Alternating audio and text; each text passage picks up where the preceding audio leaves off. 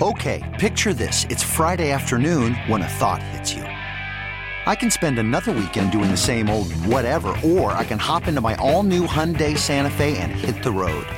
With available H-Track all-wheel drive and three-row seating, my whole family can head deep into the wild. Conquer the weekend in the all-new Hyundai Santa Fe. Visit HyundaiUSA.com or call 562 for more details. Hyundai, there's joy in every journey.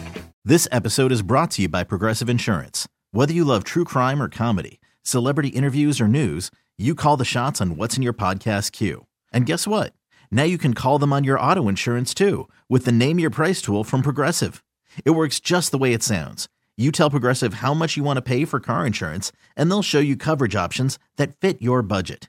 Get your quote today at progressive.com to join the over 28 million drivers who trust Progressive. Progressive Casualty Insurance Company and Affiliates. Price and coverage match limited by state law. Now, for this song, Caitlin's found my playlist from the late 80s. This is a uh, definite throwback with Def Leppard. Uh, this next conversation, though, is looking forward because the NFL Combine starts this coming week. Nobody better to talk about the draft than our next guest. He hosts the Journey to the Draft podcast. Also, the Eagle Eye in the Sky podcast over with the Philadelphia Eagles. He is Fran Duffy at Eagles XOS on Twitter. And uh, Fran, you had uh, you are diligent with your NFL draft prep, but you've been a little bit preoccupied, I think, because you had to run to the Super Bowl. I know obviously the game didn't end the way uh, the Eagles wanted, but how was that opportunity to be part of that whole uh, madness? Yeah, yeah, Ben. it was uh, obviously a wild ride. It was a great season uh, for the Philadelphia Eagles. The, as you mentioned, didn't end the way anybody uh, in that building wanted, but um, still an outstanding season with a, a lot of hope moving forward as well. You know, obviously, this is your time of year. I was at the Senior Bowl. You were not because you were, uh, you know, again, the Eagles uh, were doing what they were, were, were doing. Does I know there's no chance you missed being in Mobile or you were willing to give up some of your time uh, away from the studying the tape, or did you kind of miss it at all? Like, ah, wait, I, I, it feels odd. I should be doing breaking down tape of these quarterbacks and cornerbacks, or uh, were you like, yeah, I'm good?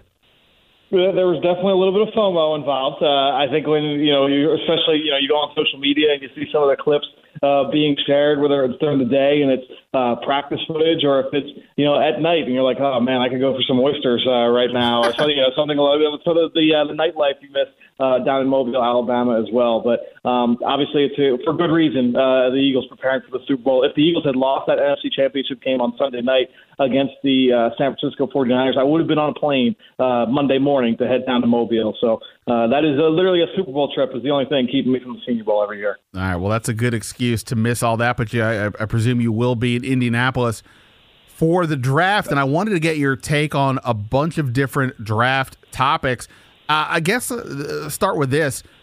You know, there's always this notion of is it a good draft? Is it not a good draft? And you know, I tell people that's about potential. None of us know for sure what's going to happen, but we're just talking about potential. And I'm curious, how do you see this draft broadly, and then specifically, what do you see as the strengths of this particular class?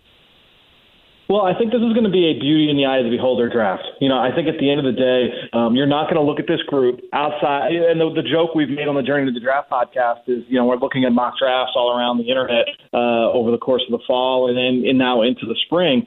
Has been all right. We we know who the top four players are. All right, it's going to be two quarterbacks and those two stud defensive linemen, Will Anderson and Jalen Carter. And then, then what happens, right? And it's almost like you, you play boggle with every single one of these mock drafts, where it's like, all right, who are the, who fills out the rest of the top ten? Because there's not really anybody that is a concrete. Oh yeah, this guy is number five. This guy is number seven. This guy is number ten. Where everybody's on board with that player being drafted in that type of slot. So there's probably you know 20 names that are being discussed in the top 10 which as we sit here at the end of february getting into march it's kind of unique to have that. And so a lot of people will look at that and say, "Oh, it's just it's it's not a very good draft." What I would say is that every draft has talent. Now it's about trying to make sure that you try and sync up uh, the talent that these players have because all these guys have holes. It's about trying to figure out how do you best deploy them in your system on offense or defense. And you know, there's examples of that every single year, right? I mean, Terry McLaurin was not a guy that uh, that was perfect and, ha- and did not have holes when he was coming out of Ohio State. There's a reason why he was not a first round pick. So if he was in this class, we would not be saying, "Oh yeah, Terry McLaurin, he's going to make this receiving class uh, a great draft," right? But then you get him into Washington and you start to massage some of those skills. And you say, "Oh, like this is how this guy can be used. This is how we can deploy him." And now all of a sudden, he's one of the better receivers in football. Well, that's kind of how I look at this entire draft and say, okay, uh, you know, there, there are going to be guys that are going to go day two, early day three. Maybe this year's Mr. Irrelevant becomes a starting quarterback once again, right? right? Every single year, there are examples of these guys that you know that come out of the woodwork and are able to become uh, NFL starters. And so, um, while I think a lot of people are, are going to be quick to say it's not a very good draft, I would say that there's talent everywhere. You just got to find the best way to be able to use it. You, you know, you referenced the Mr. Irrelevant, which of course last year was Brock Purdy, who went on to have an incredible uh, year, kind of out of nowhere, saved San Francisco season when they had injuries at quarterback, and his only loss as a starter, right, was the NFC Championship game. He was the last pick in the draft for you, and maybe when you've talked to your peers, does it make you okay? I got to look even harder at some of these deeper quarterbacks because you never know what you know what what's going to happen here. Does, does it make you kind of think, oh, I got to take a longer look at or whoever it is, Clayton Tune or whoever may be out there. Is, is any of that kind of happening? Well, I think that that's how there's going to be certainly be a narrative with that. I know at the Shrine Bowl, which happens, you know, the week before the Senior Bowl, leading into Senior Bowl week, uh, a lot of people out there are like, all right, who's going to be this year's Brock Purdy? Because Purdy was at the Shrine Bowl in Las Vegas last year. Um, so a lot of you know that narrative is certainly going to happen, and I'm sure once uh, Mr. Irrelevant is on the clock here, here in this class in this draft in April, that will be a discussion point. But I do think at the end of the day, look, um, it goes back to what I said earlier you watch all these players at every single position, and there's a, a range of outcomes with all of them. So not everybody is going to be a Hall of Famer. Not everybody's going to come in and, and uh, play even a down in the NFL. So you have to understand what what is that range of outcomes with every player, and how if you're a team selecting a player. How do you best get him in the best chance to to reach that positive set of outcomes? And, you know, I think with Brock Purdy, uh, there are certain physical limitations that people were quick to kind of dismiss him, uh, and that was a reason why he fell. Um, but he showed that it's not just about the tangibles, especially at the quarterback position. You know, speaking of the quarterback position, I'll just I'll, I'll say I'll spring this on you, but you can handle everything here. Is there somebody I mean, it's it's as we just said, it's sort of the cliche question at this point. But is there somebody who's going to be a day three guy? Which you know, for Washington, I think is probably the more realistic space where they would look for a quarterback. Is there somebody for you that you kind of like and would think teams should be given a longer look at?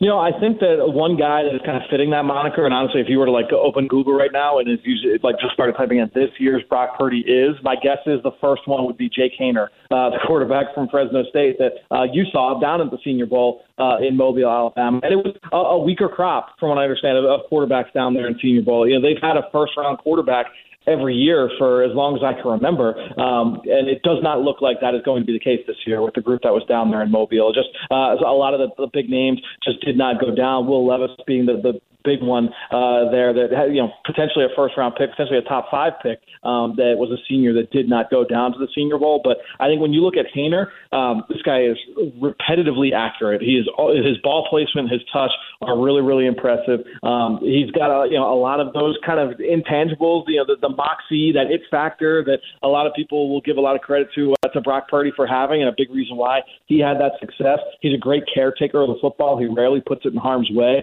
He's tough as nails uh, in the pocket. Um, I mentioned the accuracy. That's not just from in the pocket, from a clean pocket, but even on the move when he's under duress. Um, his ball placement and touch really, really stands out. So, you know, when you look at him, it's all right, well, this is a smaller quarterback. He doesn't have great arm talent in terms of uh, the velocity and the power and ability to drive it to all areas but he knows how to play the position. His mental processing is really, really impressive. He can get through progressions well. Uh, and then I mentioned the accuracy, the toughness, the poise, all of those things he's got in spades. And so there's a lot to like there with Jake Haener. It's just a matter of understanding what the ceiling is most likely moving forward to the NFL. Uh, we're talking with NFL draft analyst Fran Duffy. You can listen to him uh, on his podcast, Journey to the Draft.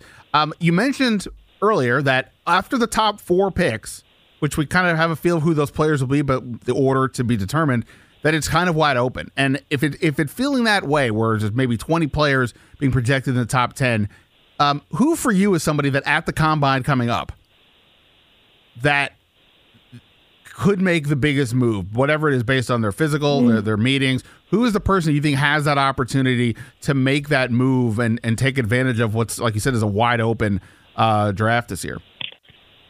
Yeah, that's a good question. Uh, I think when you look at someone that could like make that move into the the top ten, you know, top twelve into that discussion, um, you know, the one player that I am a really big fan of that, um, you know, unfortunately faced an injury mid-season, and that was Nolan Smith, the pass rusher from Georgia. He's a little bit on the smaller side. Um, was a starter the last couple of years. He was the number one recruit coming out of high school uh, back in what was it now 2018. Um, but he's now become uh, number one the, the number one ambassador for that Georgia football team, the leader of that team, even with the injury uh, that forced him out of the latter stages of the regular season and out of the college football playoff you saw him on the sideline, um, really just helping to lead that team and coach that team. Um, so, but I, Nolan Smith has got athleticism for days. He's got power in his body to be able to move players backward uh, as a as a pocket pusher. Um, he can defend the run extremely well. So I, I think you look at Nolan Smith. He's a guy. I, I don't know where he's at from a from a point. I'm not sure if he's going to be able to go next week, but uh, I think that would be a guy to, to keep an eye on when he does test to kind of remind people. Oh yeah, like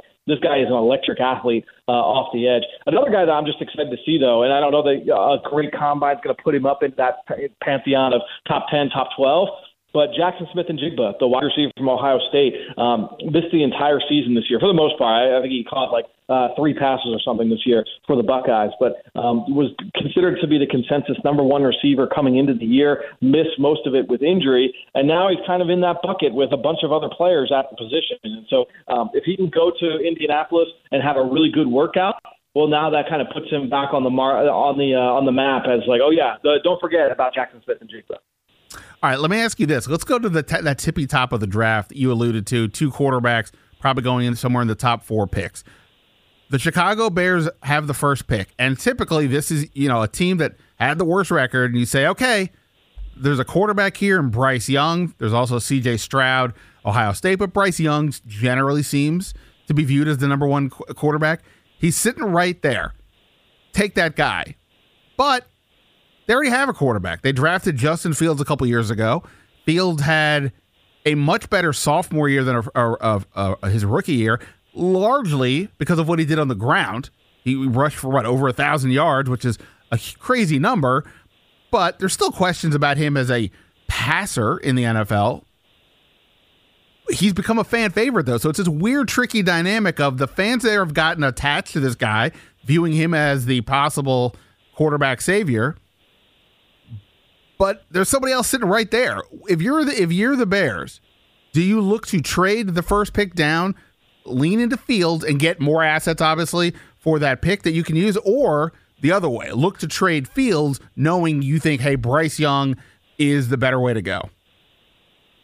Well, I'll, I'll, what I would say is that number one, I think that they should be looking at all possibilities. I think you explore everything and, and just see what that would look like. You have those discussions. Number one, um, but I, I think number two, look for me on the outside, and there's obviously uh, limitations to what we have being on the outside, right? All we can go off of is what we see on Sundays and what we watch on tape, and we don't get a sense of the value that Justin Fields brings or doesn't bring, um, you know, on uh, Monday through Saturday. But I, I think when you look at uh, Justin Fields from the outside looking in, they're like, yeah, like let's continue to build around this guy and see what he's got. Now, uh, the idea being too is that if you can trade down uh, in this draft, you keep Justin Fields, you trade down. What I would personally try and do for Chicago is try and get picks for down the road as well. Make sure that it's not just picks in this draft, but pick up future draft capital just to kind of cover yourself in case Fields doesn't work out. Now you've got some flexibility to make some moves uh, later down the line. But I, I think that Justin Fields has shown enough to give you give you faith that okay, let, let's continue to build around him, build up that offensive line, which was still one of the worst in football this year. Continue to build up that group of receivers, which was one of the worst in football this year. Right, just looking and trying to give him the best put him in the best position to try and succeed. And I think that that's the difference between where you know Jalen Hurts going from year two to year three versus what Justin Fields is facing. You know, Jalen Hurts had one of the best offensive lines in football the last couple of years. He's they went out and they got AJ Brown. They paired him with a top ten pick in DeVonta Smith, one of the best tight ends in Dallas Goedert, and one of the best run games in football. And, and that allowed uh, the, the Eagles to be able to get a really good sense. You know what? is Jalen Hurts the guy or is he not the guy? Because if he doesn't succeed in this situation, then we know we have to move on. But what did he do? He went out and he had an MVP quality season here this year. Now it's unlikely that Chicago is going to really turn everything over to give him that that quality of supporting cast, but I think that you want to try and give yourself the best guess to try and see is this the guy moving forward or not. Now they might say with their, their internal evaluations and say, you know what, uh, Justin Fields just isn't the guy, and if that's the case,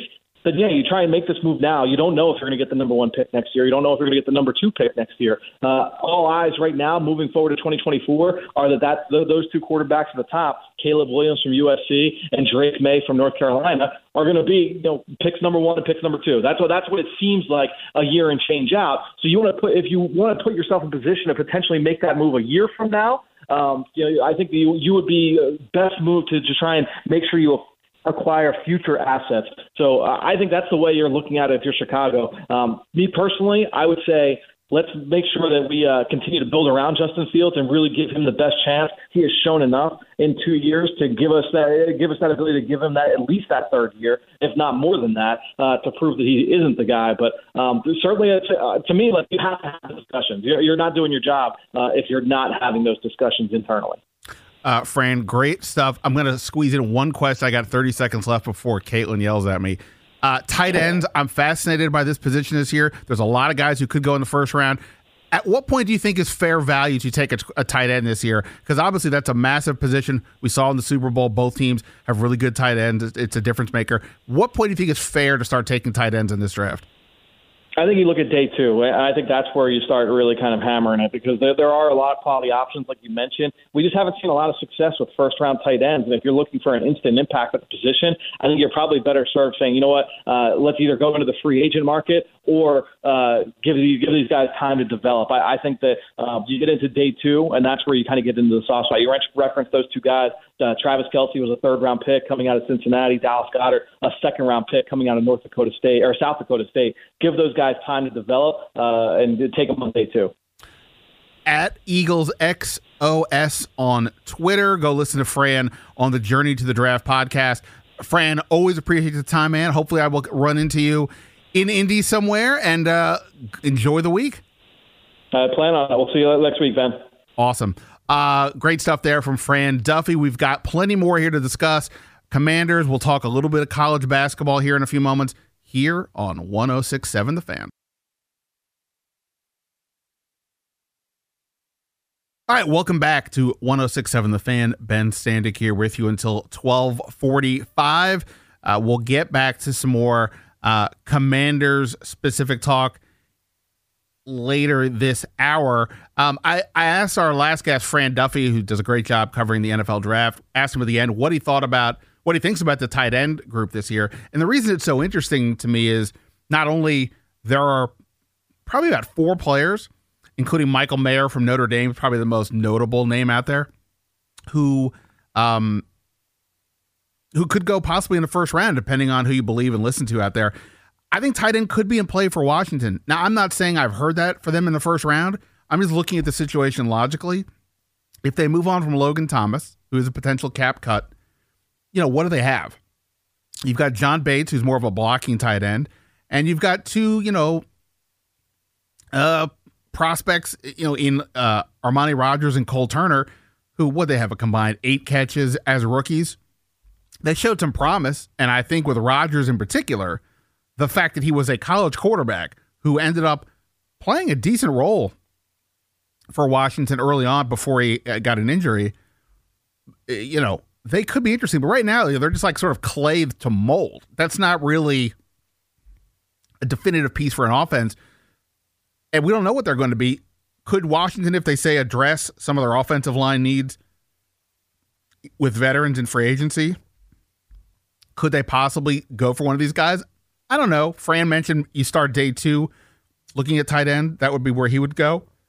And that does seem like a reasonable approach, but I think these guys are interesting. And if Washington were to, particularly if they were to trade down from 16, perhaps that's, a, that's something to keep in mind there. We'll talk more about the draft and the commanders a bit later.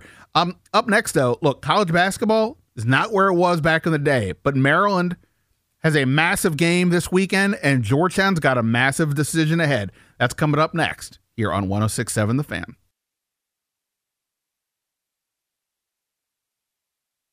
Time to move from the gridiron to the hardwood. We're going to talk college basketball here with uh, analyst Jeff Goodman here. Jeff joins us, of course, on the BetQL guest hotline. Sports betting has come to Maryland. Don't place that first bet without checking with BetQL. BetQL analyzes every game to find you the most profitable betting opportunities. Get three free days of BetQL access by downloading the BetQL app or visiting BetQL.com. Com and while you're on the internet, of course, make sure you check out Jeff. He's out on Twitter at Goodman Hoops. He's part of the the Field of 68 uh, feed that's always got great guests on, and he's a college basketball analyst for Stadium. He is a busy man. Jeff Goodman, how are you? I'm well. I'm well. I'm just actually going in to meet my nephew, late call at uh, Encore Casino this morning outside of Boston, watch some games there. Um, and they just, I guess, legalized sports betting in Massachusetts. I haven't been back in Massachusetts that much uh, this winter. I was smart, got out of Massachusetts because I only have one kid. She's a freshman in Indiana. So we rented a place for six weeks in Charleston and avoided this crappy weather that I'm now dealing with back yeah, uh, qu- quite the the wacky winter uh, for the Northeast this year. We certainly saw a lot of it with Buffalo, and obviously, uh, yeah, Massachusetts is not too far away from that. Uh, while it's freezing up there, perhaps the college basketball is definitely heating up. We're only a few days away from March, which obviously is when everything gets particularly uh, uh, hyped for for this sport. Um, you are great every pretty much every day, I think, on Twitter saying, here are the games of the day. I imagine tomorrow you're going to have Northwestern at Maryland as one of the games of the day. I don't know that you would have predicted that, that on February 26th, you would have predicted that would be one of the games of the day a few weeks or a few months ago. But here we are. Uh, Maryland uh, under Kevin Willard. How surprising is this to you? What they've been able to do in his first season without really a stacked roster? Shocking. I mean, and again, the best parallel I give people is you could have been Louisville easily if if you're a Maryland fan, right? You could have been Louisville because they came in with very similar situations, right? Both coaches walked away middle of the season, Turge probably early season a year ago. The programs were, were, were a train wreck the rest of the way, right? Irrelevant. And they both hire new coaches Willard, obviously a college guy. Kenny Payne, a college guy too at, at, at Louisville, but he had just been in the NBA the last couple of years. And the, the differences are, are drastic. Willard put together a great staff. Kenny Payne did not. Uh, Willard went to the portal. Kenny Payne did not. Willard has guards, veteran guards. Kenny Payne has one guard. And now you're looking at it and saying Maryland is an NCAA tournament team and Louisville, which I'm sure Willard's kind of laughing at because his experiences at Louisville uh, is a laughing stock of the entire season in college basketball. Um, what what is it? Uh, oh, okay, from the outside, and I have not been to a Maryland game this year. Uh, you know, been kept busy with it with the Commanders. Uh, but watching, like, look, Mark Turgeon's a very good coach. It clearly that relationship between him and the fan base fractured towards the end and led to him choosing to go. One thing that I always found frustrating is there didn't always seem to be the energy on the court that like I think from like a fan base wants to gravitate towards, and it feels like with Willard, I don't know if it's because he's got that sort of uh, t- a certain like Gary Williams-ish tough guy mindset, or he's just willing to play more pressure uh, defense or whatever it is. I just feel more energy out there. Is that kind of sort of a little bit of the coaching secret that's got going on here? He just has more of that juice that maybe they kind of lacked in the last few years. It's so funny. I don't know if I'm allowed to admit this, but I didn't like Kevin Willard when I first met him and, and I didn't like him. He was he was like a young dude on the on the bench with the Celtics when I was young and covering the Celtics uh, a little bit, and I was like, this dude just looks so arrogant. What the hell's he done? You know, and and now I'm not kidding. One of my favorite coaches in the country. Love him, love him. Like because there's no BS with Kevin Willard. There's none, zero. Now there was no BS with Turge either, but I just don't think Turge really fit in College Park. You know, he didn't he didn't want to play the game. He didn't want all the attention, all of that. He just wanted to be a ball coach. I think Willard, while again still most of what he wants to do is coaching. He will go out in the community. He will shake hands. He will play the game. He'll meet with the NIL people. He'll do what he has to do. And he's got a job now that he understands. The, the ceiling is so high for this Maryland job. Maybe not as high as some Terps fans think it is, but still much higher than Seton Hall, where he had to grind it out. And at one point, you know, they were talking about firing Kevin Willard after the first five years at Seton Hall, and he completely flipped that thing and did an incredible job at a, at a difficult spot. Uh, we're talking with uh, college basketball analyst Jeff Goodman at Goodman Hoops on Twitter. So, yeah, this game is, you know, huge in the Big Ten standings. Northwestern right now, everybody's chasing Purdue at the top. Maryland beat Purdue recently. Uh, Northwestern is second. And then here comes Maryland, one of four teams at 10 and 7 in the conference. Northwestern's 11 and 6 obviously it's it's it's shocking that Maryland is doing what they're doing, but Maryland historically has been a really good team. Northwestern, not so much. What has turned around for Northwestern, and what does Maryland need to be on the lookout for in this matchup? Uh, older guards. You know, I, I remember talking to Chris Collins in the offseason, and I was like, man, basically, like, you're done. Like, I don't know how you're going to keep your job you know, obviously he went through that magical run a few years ago, getting to the NCAA tournament for the first time ever. But kind of the shine's worn off. He's got a new athletic director, but he loses Pete Nance, transfers to Carolina, and Ryan Young, his other best big, transfers uh, to Duke. So I'm like, how are you possibly going to keep your job? And he said to me, he goes, listen, my two veteran guards, Boo Buie and Chase Audige, have to be all league guys. And they have. They're older. What do you win with? Guards, older guards these days. He's got two of the best. Boo Buie's playing like an all league player the last 10 games, and, and they've been really good. And Chase Audige might be the best defensive player in the Big Ten, and, and he's gotten better on the offensive end also. And their bigs have just played their roles. They've played their roles, and you know what? Confidence is, is you know, it, it's it's a hell of a drug right? And they've got right. that now. They feel pretty good about themselves, and they got this thing going with no expectations. All right, so if you look at this matchup, I just said that Northwestern's one game ahead of Maryland in the Big Ten standings. If you look at KenPom, Maryland is 18, Northwestern 42. So still both pretty good, but a bit a bit of an edge there for for Maryland. Maryland is 15 and 1 at home this year. But Northwestern is six and three on the road. They're only one of two teams in the Big Ten with a winning road record on the season. What, what's your thought? What do you think happens uh, on Sunday? I mean, I, don't bet against Maryland at home in College Park. Like you just don't. Like it just, it's not smart to go against the Terps there um, with that crowd. You know, it's one of those places funny. We were talking about it. I don't know who, who I was talking about it last night. Jim Root, and uh, we do this uh, show on Sirius last night, and he said he gave me numbers of Big Ten Big Ten home uh, home records this year, and it was ridiculous. And, and people don't understand the home court advantage for most Big Ten teams. Ohio State, throw that one out the window. They don't really care there. They don't really show up. But most of these other Big Ten venues, like I was at Indiana Purdue last week, I'll put Purdue in the top five in the country. Like Kansas, Duke, probably Purdue might be third right now. They're that good. And, and they're not alone. Indiana's great. Maryland's great. Michigan State's great. Michigan's good. I mean, the, the venues in the Big Ten and the home court advantages are, are insane. Yeah, no, the Xfinity Center has definitely been uh, rocking again. That's going to be exciting to to see. We're talking uh, local college hoops with Jeff Goodman, college basketball analyst for Stadium. Let's go to the other end of the DC uh, college basketball scene. For years, of course, it wasn't just Maryland uh, that you had to pay attention to nationally from these parts. The Georgetown Hoyas, needless to say, you know, one of the storied programs in the in the in uh, the country. They're not that program anymore. I don't even know who they're playing next. It doesn't matter.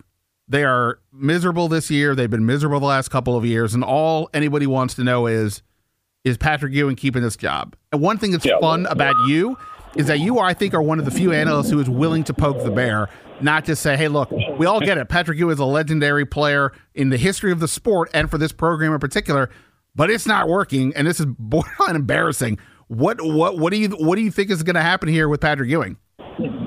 Uh, he's going to be fired. I mean, he's definitely going to be fired, and probably should have been fired I don't want to say fired last year. I, I shouldn't say that because that, that's probably unfair to the greatest player ever to play at, at Georgetown. So you give them a little bit more uh, of an opportunity. They did that. It hasn't worked out with different staffs, with different players. You know, obviously he had a good three three day run in the Big East tournament leading up to the bubble, and and you know got a little bit fortunate uh, luck there uh, who he played in the Big East tournament and when he played them. But it's been a it's been a disaster. It's been a complete disaster, and you know now I get mocked when I try to tell people that Georgetown is a top 25 job in the country. I get completely mocked because all these young people on Twitter now they don't remember the last time Georgetown was really nationally relevant. You know, they were like 10 years old or, or something like that, so they killed me. But I still believe firmly, and I've been to Georgetown's practice facility, so I, I know what they have and I know what they don't have. Um, I believe it's a top 25 job. I just think that they've had the wrong people there lately. You know, the end of the JT3 era, I wrote a big story then that, you know, it was time. And they just, they hired the wrong guy to replace him.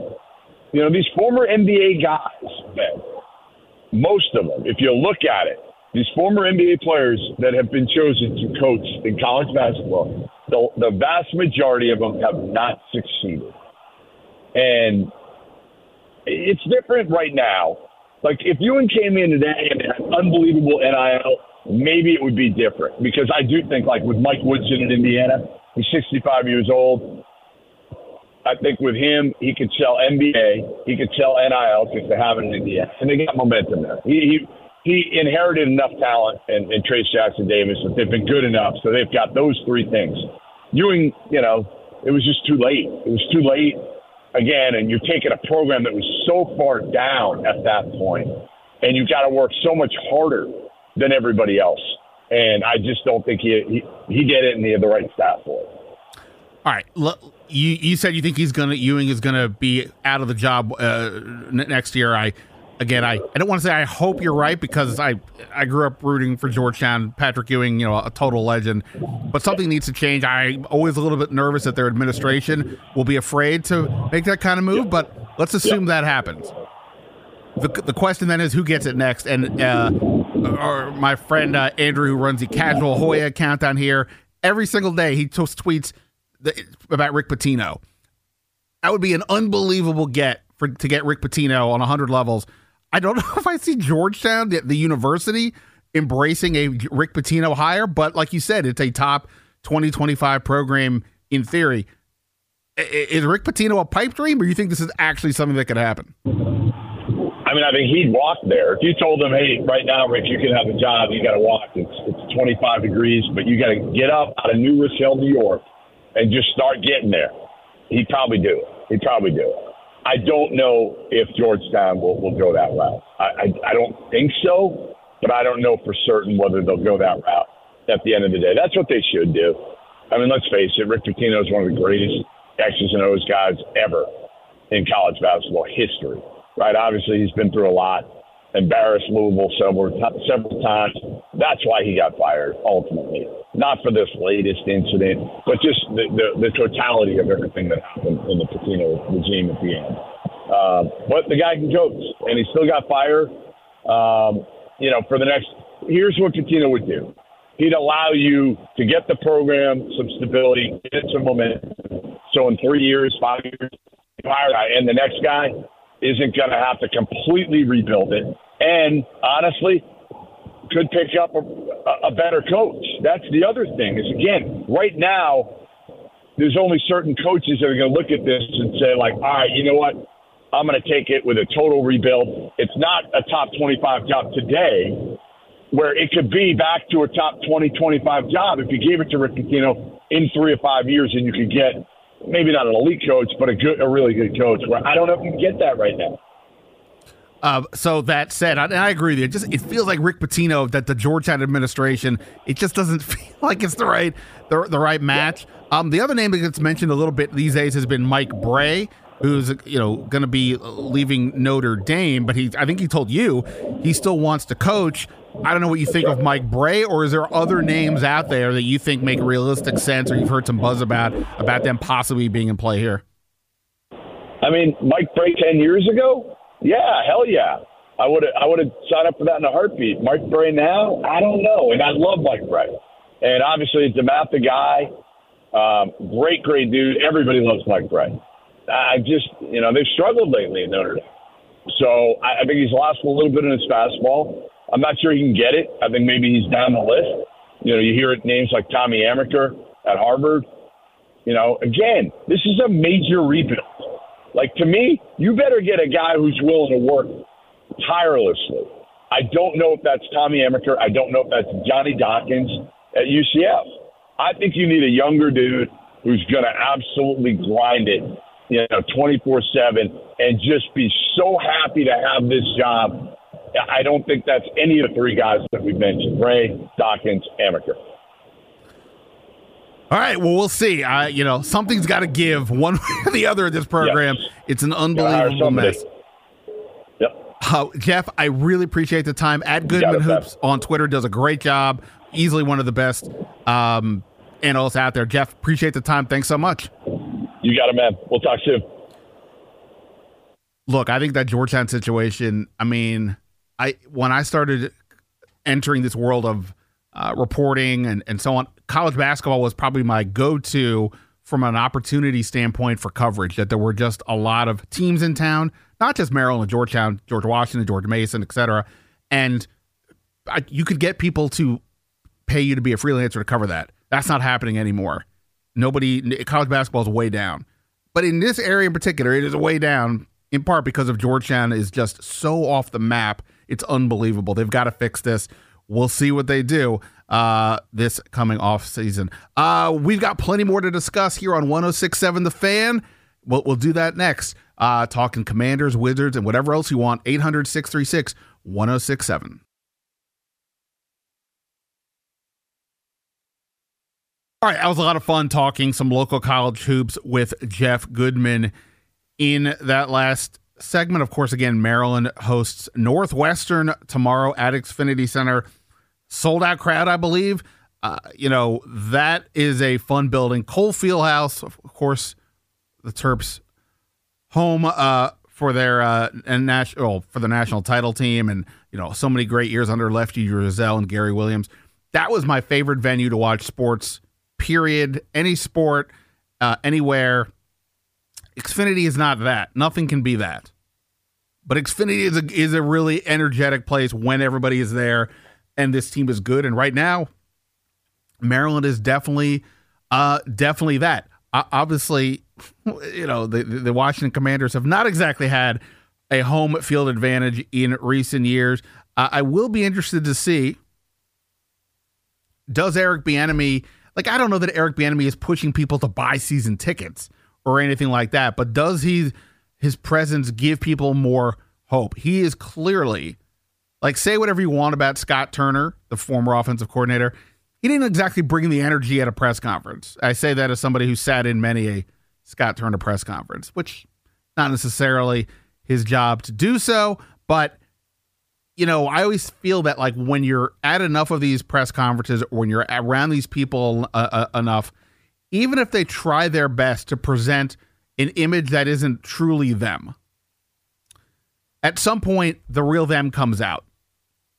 You get the version that is going on in the locker room when we're not there, behind closed doors, um, on game day.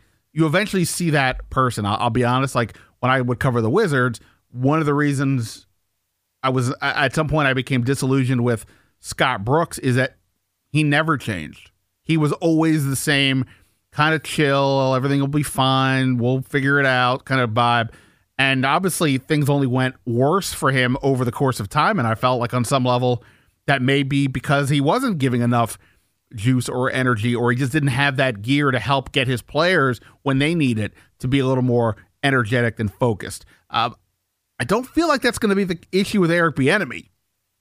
It will be interesting to see does his over time does him being sort of always on if the version we got at the press conference is the real version.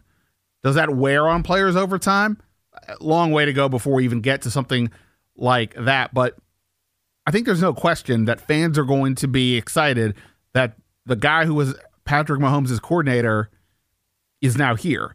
Uh, they can and, look if you want to be uh, you know go in there with blinders on and ignore you know any potential signs of of, of flaws or, or questions you know rock on there has not been much to root for in these parts granted by the time Eric Bieniemy coaches a game the real fun may be that Dan Snyder is no longer the owner of this team and that will get the people back in droves you would think it may take a little bit of time to get everybody who left the organization, the fan base, I should say, to get fully engaged again. But that, above all, would be the absolute difference maker when it comes to having people join uh, join th- their brethren at FedEx Fields. Uh, we've got plenty more to discuss. We'll talk Commanders. Uh, we'll talk Wizards. Whatever you got next at the top of the hour, 800 636 1067. We've got some calls on hold. We'll get to that all next Ben Standig here until 1245 on 1067 The Fan. This episode is brought to you by Progressive Insurance. Whether you love true crime or comedy, celebrity interviews or news, you call the shots on what's in your podcast queue. And guess what? Now you can call them on your auto insurance too with the Name Your Price tool from Progressive. It works just the way it sounds. You tell Progressive how much you want to pay for car insurance, and they'll show you coverage options that fit your budget. Get your quote today at progressive.com to join the over 28 million drivers who trust Progressive. Progressive Casualty Insurance Company and Affiliates. Price and coverage match limited by state law. Okay, picture this. It's Friday afternoon when a thought hits you.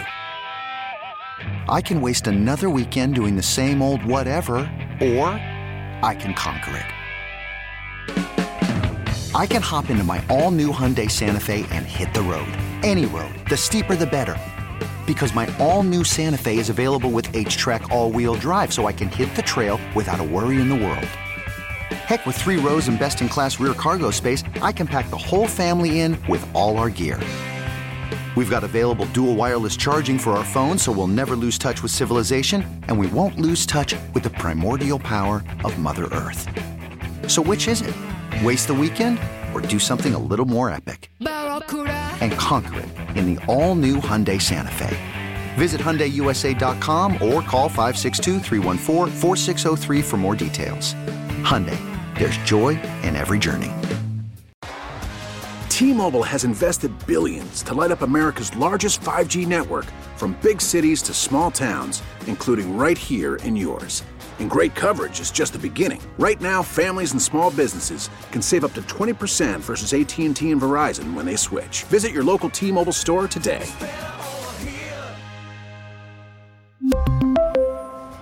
Plan savings with 3 lines of T-Mobile Essentials versus comparable available plans. Plan features and taxes and fees may vary.